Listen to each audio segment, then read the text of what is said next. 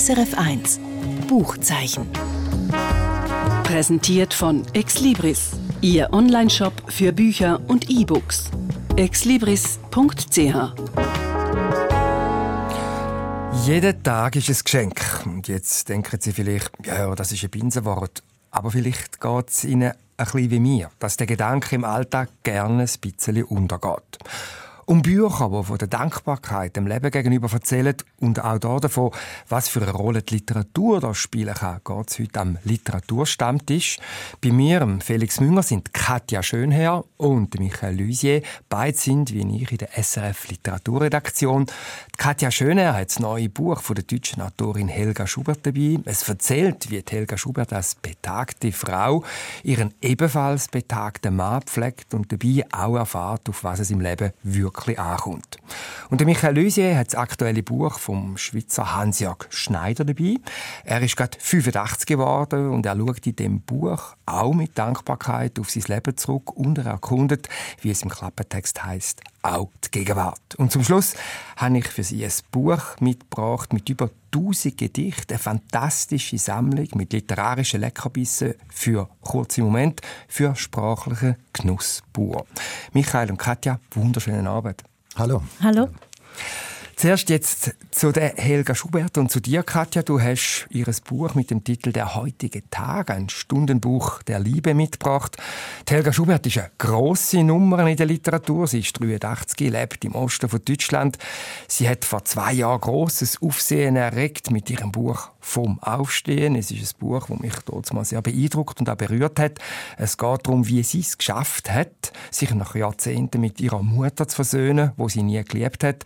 Und es geht auch darum, wie sie mit der Erfahrung von der Diktatur einen Umgang gefunden hat. Sie hat bis zur Wende 1989 in der DDR gelebt. Ich habe mal der Helga Schubert ihr Buch als sehr lebensklug, als berührend empfunden und jetzt also das neue Buch mit dem Titel Der heutige Tag, ein Stundenbuch der Liebe, in dem es eben darum geht, wie es ihren schwerkranken Ehemann pflegt. Katja, ist das wieder ein Buch, wo so richtig unter Haut geht? Es geht unter die Haut und vor allem ist es so eine wunderbare Mischung aus traurig, es ist wirklich traurig und gleichzeitig wunderschön.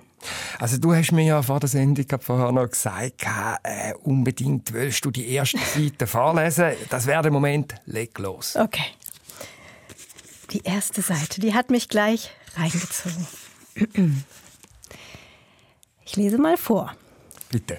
Jede Sekunde mit dir ist ein Diamant, sagt Derden zu mir und umarmt mich, als ich morgens in sein Zimmer und an sein Pflegebett komme. Wir sind 58 Jahre zusammen. Zwei alte Liebesleute. Ist es morgens oder abends? fragt er mich dann. Ich gehe ins Badezimmer, fülle seinen Zahnputzbecher mit warmem Wasser und ein paar Tropfen Zahnputzwasser, spüle sein Gebiss, gehe damit in sein Zimmer, setze mich auf seine Bettkante. Er rückt mühsam etwas zur Seite, damit ich es auf der Matratze weicher habe. Ich gebe ihm den Zahnputzbecher und zum Ausspucken der Mundspülung einen leeren großen Joghurtbecher. Ich schlage sein Deckbett zurück, leere den Bettbeutel des Blasenkatheters. Ich fühle, ob die Windel nass ist. Ich liebe ihn sehr. Ja, das ist sehr kontrastvoll. Mhm, also genau die, das. Die Windeln und die Liebe, mhm. ist das so das Grundthema? Genau. Also das ist wirklich äh, auf der ersten Seite, das ist wirklich die erste Seite, fasst dieses ganze Buch schon so wunderbar zusammen und, und es tut einfach auch so weh. Man spürt diese Liebe und man spürt, wie diese Liebe auch diese furchtbare Situation, äh, in der sie jetzt ist, äh, übersteht. Da möchte ich gerne kurz nachfragen, wenn wir auf der einen Seite eben den Beutel haben mhm. und auf der anderen Seite haben wir die Liebe. Es gibt ja auch Ekel und es gibt Schwierigkeiten. Mhm. Wie, wie, wie, geht das zusammen? Also wie kann sie das alles erhalten, das, was das, früher war? Das beschönigt sie auch gar nicht. Ne? Also sie, sie beschreibt das alles, was da da ist, auch diese furchtbaren Nächte, wenn er aufsteht nachts oder, oder, oder aufwacht und verwirrt ist und sie, sie überhaupt nicht mehr schlafen kann. Also sie beschreibt, wie kräftezehrend das ist und gleichzeitig hat sie ihre Rückblenden, ähm, und diese Rückblenden geben ihr eigentlich auch Halt, weil sie sich eben an den Mann erinnert, den sie liebt und geliebt hat. Und, und sie hat noch diese Achtung nach wie vor und sie hat ihm versprochen, dass er zu Hause bleiben kann. Und das hat sie das Gefühl, sie ist ihm das schuldig und sie möchte ihm das auch ermöglichen, zu Hause bleiben zu können. Also dann verstanden ich die richtig, die Liebe nährt sich eigentlich an der Erinnerung, oder? Also, weil, ich meine, die Liebe zu einem Ehemann, der absolut hilflos mhm. ist und sie ist ja offenbar noch einigermaßen oder sehr fit, ja, ja. das ist ja ambivalent, die Geschichte, das Ganze. Das ist ambivalent, ähm, aber sie, sie ist ja auch Psychologin gelernte und äh, hat als Psychotherapeutin gearbeitet und sie hat auch so eine gewisse Art der Selbstprogrammierung. Also mir hat sie, ich habe mit ihr gesprochen und sie hat mir erzählt, ähm, sie hat, sie sagt sich, um diese Situation auszuhalten, sagt sie sich, schlimmer als die jetzige Situation wäre für sie eigentlich nur sein Tod. Und das macht für sie dieses Jetzt noch erträglich, dass sie weiß, das, was danach kommt, das Alleine sein, das findet sie eigentlich noch schlimmer. Also keine Beschönigung von einer mhm. Situation, dass man sagt, ja, das ist, das ist halt Liebe, es gehört dazu, sondern es ist, äh, es ist mitten im Leben sozusagen. Lieber das als ein verstorbener Mann. Genau, und sie hat ja auch, natürlich hat sie auf der einen Seite diese Rückblenden an eine wirklich glückliche und ausgewogene Ehe. Und sie hat schon immer wieder noch, äh, äh früher, sie pflegt ihn schon lange, inzwischen ist er demenzkrank, auch noch zusätzlich zu vielen körperlichen Gebrechen. Ähm, die, dann kommen dann immer noch diese Momente, wo, wo er klar ist oder wo er sie streichelt oder sie umarmen sich jeden Tag und, und von diesen Liebesbekundungen, die im Alltag noch stattfinden, von denen zehrt sie eben auch noch. Ich kann mich erinnern, äh, bei ihrem letzten Buch vom Aufstehen, da hat sie ausführlich auch geschildert, dass sie ein religiöser Mensch ist. Also sie ist Autorin, sie ist Psychologin, sie ist praktizierende Christin, immer gewesen, auch zu DDR-Zeiten. Und jetzt heißt das Buch im Untertitel Stundenbuch. Und das ist ja, äh, ja ein Genre, ein Gebetbuch, das genau. aus dem Mittelalter kommt. Also wie stark ist das religiöse Element in dem Buch vertreten? Ja, also das kommt immer wieder, auch ihre Gespräche, die sie mit Pastorinnen hat. Also sie, sie nimmt auf jeden Fall, äh, gewinnt sie halt aus dem, aus dem Glauben und dieser Verweis auf, auf Stundenbücher, du hast es gesagt, das waren so vor allem im Mittelalter so christliche Gebets- und Andachtsbücher, die, die so nach den Betzeiten äh, des Tages so oder den Tag, der Tag wurde damit so nach Betzeiten untergliedert. Und so, so kann man das eben auch lesen. Also einfach mal immer zwischendrin so ein Kapitel, um sich an Liebe zu nähren. Also das ist zum einen so ein Stundenbuch für die Leute, die es lesen, aber ich glaube für sie, als die, diejenige, die es geschrieben hat, war es auch ein Stundenbuch, weil sie sich beim Schreiben genährt hat, indem sie immer wieder, wenn sie dazu gekommen ist, geschrieben hat und sich erinnert hat an die schöne Zeit. Also eigentlich tut das eine sehr schöne, schöne Idee. Man hat zwar etwas, wo jetzt wirklich schwierig ist, ja. aber man hat auf der anderen Seite auch Glauben oder irgendeinen Sinn Haftigkeit im Leben, wo man eh schon hat und benutzt das jetzt im Prinzip zum Zusammenbringen. Also der Glaube macht einem auch stark in dem Moment, wo man so etwas muss überwinden und ja. was versucht sie tatsächlich. Ja, und das, dieser innere Frieden, das, du hast es erwähnt, Felix, das, das war auch schon in ihrem anderen, im ersten, also nicht im ersten, im letzten Buch äh, vom Aufstehen, wo sie so diesen Groll gegenüber ihrer Mutter einfach ja, weggeschrieben hat. Und, und das macht sie jetzt eben auch wieder, dass sie keinen Groll auf, auf ihr Schicksal hat, sondern so einen inneren Frieden und die, so einen inneren Frieden gefunden hat und ihre Situation akzeptiert und daraus das Beste macht oder auch noch dankbar ist, dass sie ihren Mann noch hat. Und wie ist denn das Buch erzählt? Also wir haben ja da offenbar zwei Ebenen. Das eine mhm. ist die Gegenwartsebene, wo sie von der Pflege erzählt von ihrem Mann. Mhm. Und andererseits gibt es da offenbar Rückblenden. Ist das so ein immer wieder Einbrechen von der Vergangenheit oder wie ist das Buch gemacht? Also es sind äh, mehrere Kapitel, mal längere, mal kürzere, meistens kürzere. Und, und dann springen wir so hin und her zwischen der jetzigen Situation, wo sie diese Pflegesituation beschreibt, auch mal solche Sachen beschreibt, wie inzwischen kann er, glaube ich, nicht mehr alleine mit dem Rollstuhl unterwegs sein, aber das war, als sie es geschrieben hat, noch so, dass er umfällt und sie ihn dann mit ihren selbst 83 Jahren äh, wieder hochhieven muss. Also dann hat sie diese, diese ja, ganz realen, jetzigen Pflegesituationen. Und dazwischen kommen diese Rückblenden in ihre Zeit, wie sie ihn kennengelernt hat, ihre Ehe in der DDR, wie, ja, der Umgang mit ihren Kindern. Und das ist einfach auch ganz schön zu lesen. Also es gibt noch, äh, noch so eine schöne Episode, wie die Stasi äh, versucht hat, ihren Mann gegen sie aufzuhetzen oder, oder äh, ja, ihren Mann dazu zu gewinnen, sie auszuspionieren ähm, oder ihn erpressbar zu machen, indem sie eine junge Studentin auf ihn gehetzt haben oder auf ihn angesetzt haben, aber sind dann zu dem Resümee gekommen, der ist der Schubert treu, äh, das bringt nichts mit dieser jungen Studentin. Ähm, Also wir, wir lernen auch noch viel Zeitgeschichtliches aus. Also die Frau hat einfach auch wahnsinnig viel erlebt. Ne? Also Jahrgang 1940, sie hat noch was vom Krieg mitbekommen, sie hat die DDR mitbekommen, sie hat die Wende mitbekommen. Sie hat was zu erzählen. Logisch äh, erzählt sie natürlich viel von der Vergangenheit aufgrund von der, vom Setting, von der Konstellation von diesen zwei alten Menschen. Aber gibt es auch ein Ziel in dem Buch? Also, oder geht es einfach auf den Tod zu? Also ihr Mann ist ähm, eigentlich auch oder ursprünglich Psychologieprofessor gewesen, hat dann sein Hobby zum, zum Beruf gemacht und äh, hat gemalt. Ähm, und sie sagt jetzt, das ist für sie jetzt auch ein Gemälde. Also sie hat ihm, sie hat ihn jetzt gemalt und das beschönigt sie auch nicht. Der Tod steht da in der Ecke auf mhm. diesem Gemälde. Aber sie hat jetzt wie ihm, sie hat ihn gemalt in diesem Buch. Eine wichtige Rolle spielt ja offenbar für sie Schreiben. Und du hast es vorher schon erwähnt, Katja, also auch wo sie ihre furchtbare Beziehung, die sie hatte zu ihrer Mutter, ihrem mhm. letzten Buch vom Aufstehen, äh, aufgeschafft hat, hat sie das gemacht in sehr präzise komponierten kurzen Geschichten. Und das ist jetzt auch wieder ein Stundenbuch. Ist das auch eine Form von äh, Verarbeitung oder Festhalten von Lebenserfahrung, wo sie da braucht, um das Leben überhaupt können zu bestehen?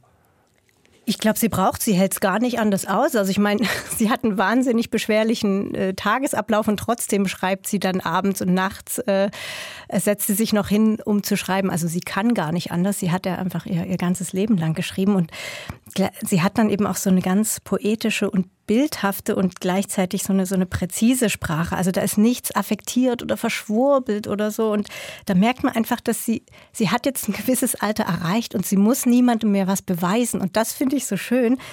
Sie kann einfach schreiben, sie muss niemandem mehr was beweisen und dann kommen solche Bücher raus. Lebensklug. Es ist einfach lebensklug und dieser innere Frieden, das ist das, was man daraus mitnehmen kann. Ich muss gerade denken an einen Satz, wo man mal eine Freund gesagt hat, die grossen Themen, die wirklich schwierigen Aufgaben im Leben kommen, nehmen, kommen am Schluss.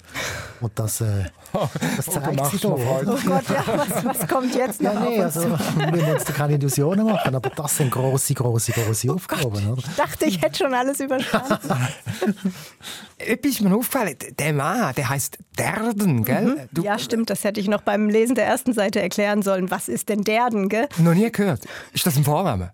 Das ist der Vorname, den sie sich ausgedacht hat. Das, aha. Aha, ja, also Derden steht für sie für der, den ich liebe. Äh, den hat sie sich ausgedacht, weil sie schon auch gesagt hat, sie muss sie konnte ihn nie, sie konnte nicht schreiben, mein Mann, oder sie konnte ihm nicht seinen wirklichen Namen im Buch geben.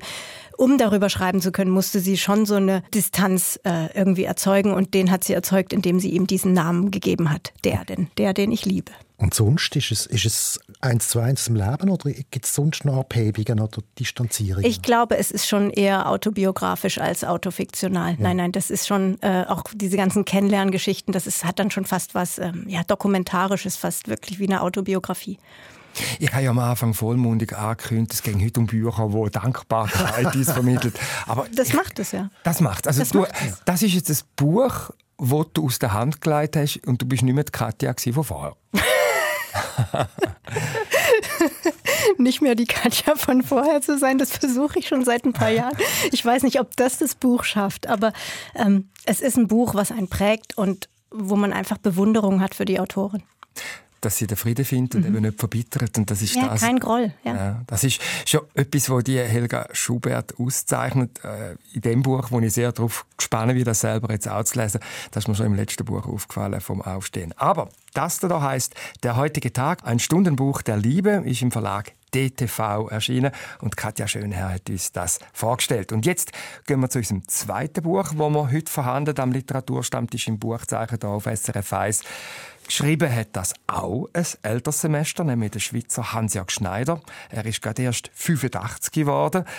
Seit einem halben Jahrhundert schon veröffentlicht Hans-Jörg Schneider Roman, Theaterstück, Hörspiel und bekannt ist er insbesondere auch für seine bisher zehn Krimis mit dem Kommissar Peter Hunkeler zu Basel, zum Teil verfilmt mit dem Matthias Gnädinger. Äh, der letzte Hunkeler ist 2020 rausgekommen. Hunkeler in der Wildnis habe ich mit Spannung gelesen. Mhm. Und jetzt aber offenbar ein völlig anderes Buch, das da auf dem Tisch liegt bei uns, mit dem Titel Spatzen am Brunnen aus dem Tagebuch. Michael Lysie, du hast das gelesen und mitgebracht. ist das jetzt so etwas, also Tagebuch? Äh, wie im Hans-Jörg Schneider, das ist Corona-Tagebuch. Nein, man kann es nicht Corona-Tagebuch nennen. Es, es, spielt in der Zeit, wo Corona war, auch in der Zeit, wo Corona massiv eingegriffen hat in unser Leben. Aber es ist ein Tagebuch, wo mehr ein Bericht ist von einem Flaneur, von jemandem, der durch eine Stadt durchläuft und wo sich erinnert an einen oder am anderen Ort von dieser Stadt, an das, was er dort früher erlebt hat und durch das im Prinzip auch eine Art Autobiografie schreibt. Auch nicht sehr äh, fiktional, sondern sehr echt und so im Prinzip dann äh, ein Porträt von sich selber kann im Prinzip herstellen. Es hat, es hat mit Corona zu tun, selbstverständlich, weil das damals wirklich aktuell war, aber es ist nicht ein Corona-Tagebuch in dem Sinn. Und ich habe das hier glaub, gelesen, er hat sich ja sehr zurückgezogen, der Hans-Jörg Schneider, in dieser Corona-Zeit. Also wie viele andere Leute natürlich auch. Klar, er musste vorsichtig sein, er ist auch gesundheitlich äh, nicht, nicht hundertprozentig fit in dieser Zeit. Es sind sogar zwei Momente, das kommt in dem Buch auch vor, wo er im Spital ist, wo er längere Zeit muss im Spital sein, selbstverständlich hat und muss vorsichtig sein. Sehr viel spielt auch aus. Aber das wäre es auch, wenn es jetzt nicht, äh, wenn jetzt nicht Corona gewesen wäre. Es geht wirklich um die Spaziergänge und um das, was das auslöst bei ihm selber in Bezug auf Erinnerungen oder in Bezug auf sonstige Gedanken, die er halt hat am einen oder anderen Ort von dieser Stadt. Also das heißt, die Story, wenn man so will, von dem Tagebuch ist, er flaniert, kommt an gewisse Ort an und da löst es dann etwas aus bei ihm. Das ist vielleicht das System von diesem ja. Buch. Also das, das, äh, die Story ist im Prinzip auch selber. Es ist sein Leben. Es ist er, schreibt auch auf der ersten Seite irgendwann, man hat einfach die Geschichte, die man hat. Und das ist das Einzige, was ich als Schriftsteller kann beschreiben Einfach immer in verschiedenen Art und Weise. Und die Art und Weise, die er jetzt hat, ist, dass er sich an gewisse Ecken der Stadt an etwas erinnert. Man kann vielleicht ein Beispiel machen. Es gibt ein unscheinbares Haus in der mittleren Straße. Das ist die Straße, wo er auch wohnt. Und dort ist er täglich unterwegs. Und da erinnert er sich plötzlich daran, dass er dort ist Sauerstoffflaschen abholen für seine sterbende Frau, die ist vor 24 Jahren an Krebs erkrankt. Und logisch bekommt diese Ecke von der Stadt von denen weg immer eine ganz andere Bedeutung und eine ganz andere Erinnerung. Und vom Buchschreiben her ist das eine Möglichkeit, dort in das Thema überzugehen, zum Beispiel. Also ist das ähnlich wie in dem Buch, was ich mitgebracht habe von Helga Schubert. Man hat so auslösende Momente und die nutzt man für eine Rückblende. Ganz genau, also vom Technischen her. Und das, was einfach dann bei der Stange behalten, ist jetzt nicht so eine, so eine intensive Sterbensgeschichte, wie, wie du jetzt so beschrieben hast, sondern der Umstand, dass man sehr gern mit der Person, wo über ganz, ganz viele verschiedene Sachen schreibt, über, über seine Prägungen, über die Musik, die er gelost hat, über einen Paris-Aufenthalt und, und, und, über das Studium, über das Theater, wo er war, dass man mit dieser Person eigentlich gern auf dem Spaziergang ist und sich weitere Geschichten lässt, erzählen. Also man bekommt die Person die kommt einem sehr, sehr nach, weil sie ja sehr, sehr ehrlich ist. Und das ist dann das, was der Reiz von dem Roman oder auf dem Buch ausmacht, von dem Tagebuch ausmacht. Und würdest du sagen, das lohnt sich auch für Nicht-Schneider-Fans, das Buch? Oder muss man sehr nah an seinem Leben schon, oder muss man schon sehr viel Interesse für ihn aufbringen? Ich würde sagen, das funktioniert auch sonst. Also, was heißt schon Schneider-Fans? Also, es, geht um einen, es geht um einen alten Mann. Mhm. Die ganze Sache ist, ist die Sicht von einem wirklich alter Mann, der sehr, sehr viel erlebt hat. Etwas habe ich ja schon gesagt, der Verlust von seiner Frau. Wo aber auch auf eine Art ein bisschen exemplarisch steht für seine Generation, die Prägung durch Paris beispielsweise. Bevor man nach London ist, ist man auf Paris und das ist seine Generation noch gesehen. Mhm. Die Auseinandersetzung mit, mit Literatur, also mit, mit dem, was das Leben auch abbildet, das sind Sachen, die eigentlich ganz viele Leute betreffen. Mhm die Ablösung vom Vater, eine Mutter, die jung gestorben mhm. ist. Es gibt ganz viele Sachen, wo man sich wiedererkennt. Vielleicht muss man ein bisschen ein Grundinteresse daran haben, was ein Schriftsteller so macht, der lieblang Tag. Und zwar nicht, wie das technisch funktioniert, sondern mit wem wo er sich auseinandersetzt, nämlich im Prinzip die Verarbeitung von seinem eigenen Leben. Aber doch hat ja jeder drauf aufgumpen, weil jeder hat das Thema in seinem Leben. Aber dann geht es weniger, beispielsweise, wenn er den Hunkeler Stoff gefunden hat, wenn er den Kommissär entwickelt hat. Nein, es ist viel, es ist viel kurzgliedriger. Es sind wirklich, er geht, er, im, allerersten, im allerersten Moment geht er auf den Petersplatz und dort ist das Denkmal vom, vom Hebel, vom Dichter. Da kommt er über den zum Thema Ewigkeit und zum Thema, vom Thema Ewigkeit kommt er auf sein eigenes Altsein. Und das ist so assoziativ und, und das ist auch was, was die Sympathie ausmacht für mich, also wo man man, man denkt ja selber so, man geht durch eine Straße durch und hat den ersten Gedanken und den zweiten und plötzlich hat man ganz, ganz viele Gedanken gehabt, die mit seinem eigenen Leben zu tun haben. Und es ist eigentlich schade, dass man sie nicht aufgeschrieben hat und dann macht das da. Und das ist auch, es ist auch, muss ich auch noch sagen, es ist auch ein bisschen ein Wunsch von ihm, schon ganz lang, ähm, einmal so ein so eine Buch zu schreiben, so ein Tagebuch Buch zu schreiben. Und er schreibt das auch, das kann man dann auch lesen, seinem Verleger, dass er jetzt sich diesen Wunsch erfüllt. Und der sagt dann auch, ja, okay, schick das Zeug, wenn du es hast. Und wie ist denn der Ton von dem Buch? Ist das jetzt eher so melancholisch äh, oder ist das eher so mit einer weisen Heiterkeit durchdrungen? Wie ist das? Ich glaube, ich glaub, es ist beides nicht. Es ist einfach ehrlich. Mhm. Er, er stellt sich sich. Er, er schaut eine Art in den Spiegel, beschreibt das, er beschreibt das relativ seck und klar und zieht seine Schlüsse daraus und ich kann als Leser vielleicht eigene Schlüsse, aber ich glaube, bei mir sich auch darum, wirklich ganz, ganz fest bei sich zu bleiben. Oder bei mir sich auch nicht darum. Es ist, es, ist, es ist einfach seine Art, relativ seck und klar zu schreiben. Aber ich glaube nicht, dass er etwas will damit und er will ja nicht unterhalten und er will wahrscheinlich auch keine Witz machen. Er hat das alles nicht nötig. Es ist einfach die Person, die sich so stark herauskristallisiert, dass eben drei, vier Sätze lang, dass ein Bild lenkt. Am Schluss ist ein Bild von welkenden Blättern, die auf dem Petersplatz liegen. Aber man sieht noch, dass es Blätter gesehen sind. Und damit beschreibt er auch etwas über sich selber. Also es ist wirklich fast poetisch. Und warst du denn nach dem Lesen ein anderer Mensch? Nein, natürlich nicht. Aber äh, vielleicht insofern, als dass ich vielleicht auch achtsamer halt einfach mhm. wirklich auch äh, wieder durch die Straße laufen. Wir sind ja immer alle am Umrennen, oder? Und es ist natürlich auch toll, mal vielleicht mit der Sicht von dem, wo man bald einmal wird sein, durch die eigene Stadt zu laufen und das ein bisschen langsamer machen und ein bisschen genauer. Insofern sicher natürlich, ja. Ich meine, er ist ja ein unglaublich emsiger Schreiber, der Hans-Jörg Schneider. Der hat sehr ein umfangreiches Werk äh, offenbar hat er auch in dieser ganzen Corona-Zeit weitergeschrieben. Was erfahrt man über die Bedeutung vom Schreiben für ihn? Also bei Helga Schubert ist es so dass es ihre im Alltag, und das ist schon früher bei ihr so, einen Halt gegeben hat. Jetzt, um das beantworten, kann ich vielleicht einfach den ersten Satz lesen, kurz, auch wie du das gemacht hast. Nicht die ganze erste Seite. die ersten Sätze haben Sie heute in sich. Da ich Schriftsteller bin, bedenke ich unentwegt mein Leben. Das heißt, ich benutze meine Erinnerung, um daraus Geschichten zu machen und aufzuschreiben. So versuche ich mir mein Leben, das mir ein Rätsel ist und bleibt, zu erklären. Anders gesagt, da mir mein Leben ein Rätsel ist, das ich nicht lösen kann, versuche ich es wenigstens mit Geschichten. Bis dahin, würde ich sagen. Und aus dieser Geschichte heraus kommt dann, kommt dann eben die ganze Geschichte, die noch nachher auf dem Petersplatz landet und dann der Hebel trifft. Jetzt, wir sind ja da vor allem zu Basel. Mhm. Äh, ich bin jetzt Ostschweizer, kann ich das auch als Ostschweizer lesen? Oder hat es doch so viel Basler Kolorit, dass man muss sagen, das ist eher für Einheimische? Es ist fast so wie der Hunkerler auch. Natürlich ist Basler Kolorit da. Ich, ich, ich sehe die Straße natürlich eins zu eins vor mir, wo er beschreibt. Und an gewissen Orten habe ich schon ganz noch gelebt und gewisse Kaffee besuche ich auch. Das würde ich nicht leugnen, dass das ein gewisser Vorteil kann sein. Aber letztlich geht es ja um den Mechanismus, dass man durch eine Straße läuft und eine Assoziation hat. Und das geht ja überall. Und die Assoziation, die er hat, was ja dann effektiv wichtig ist in dem Buch, die sind universell. Das ist dann das Philosophische, die Tiefe, die dich offenbar auch beim Lesen dran gehalten hat. Ich habe am Anfang gesagt, da habe ich auf dem Klappentext gelesen von dem Buch, es ginge auch ihm darum, mit wachem Auge die Gegenwart zu erforschen. Von dem hast du jetzt noch so ein bisschen weniger erzählt. Was ist denn Gegenwärtiges drin? Neben dem, dass da natürlich die Erinnerung von einem Mann drin sind, der einen Haufen erlebt hat.